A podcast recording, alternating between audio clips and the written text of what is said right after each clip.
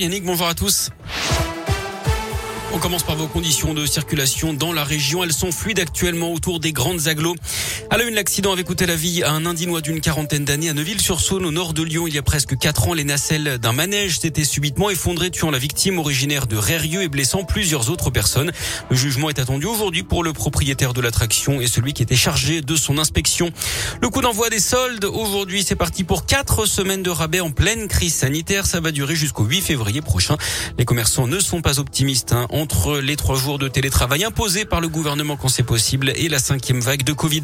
Les suites de l'inondation rue Mulsan à Rouen dans la Loire, l'axe était toujours coupé hier après une rupture de canalisation. L'entreprise qui doit refaire l'enrobé de la route va intervenir ce mercredi. La rue devrait donc être rouverte dans le courant de la journée.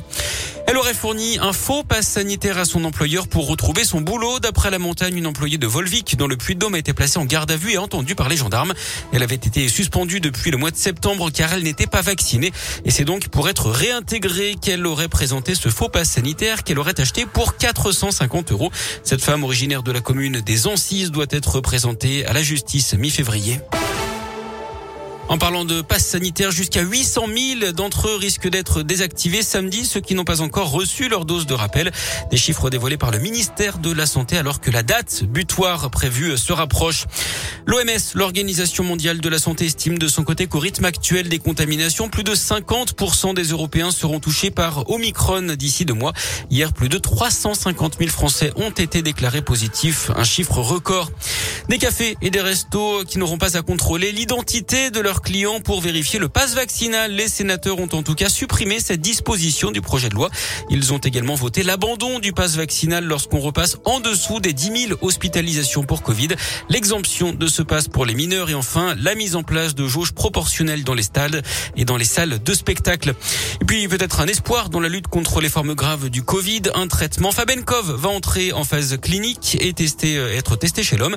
Développé par un laboratoire de Saint-Priest près de Lyon, il nécessite 2 injections en 48 heures réalisées à l'hôpital. Il permettrait de neutraliser le virus, quel que soit le variant. Bonne nouvelle pour Gabin, ce collégien stéphanois de 11 ans dont le numéro de portable avait auparavant servi à une escort girl. Le garçon avait reçu des messages explicites et même des photos osées.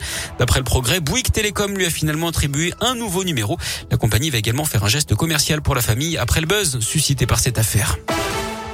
Du foot avec la Coupe d'Afrique des Nations et la Tunisie du Stéphanois Kazri affronte le Mali à 14h pour son entrée en lice. Assure également la Côte d'Ivoire contre la Guinée équatoriale à 20h. Et puis 2 stars de YouTube dans la région aujourd'hui. McFly et Carlito sont en dédicace à Lyon, à la FNAC de la place Bellecour. Ils viennent présenter leur album. C'est sur inscription. Il faudra également être muni du pass sanitaire.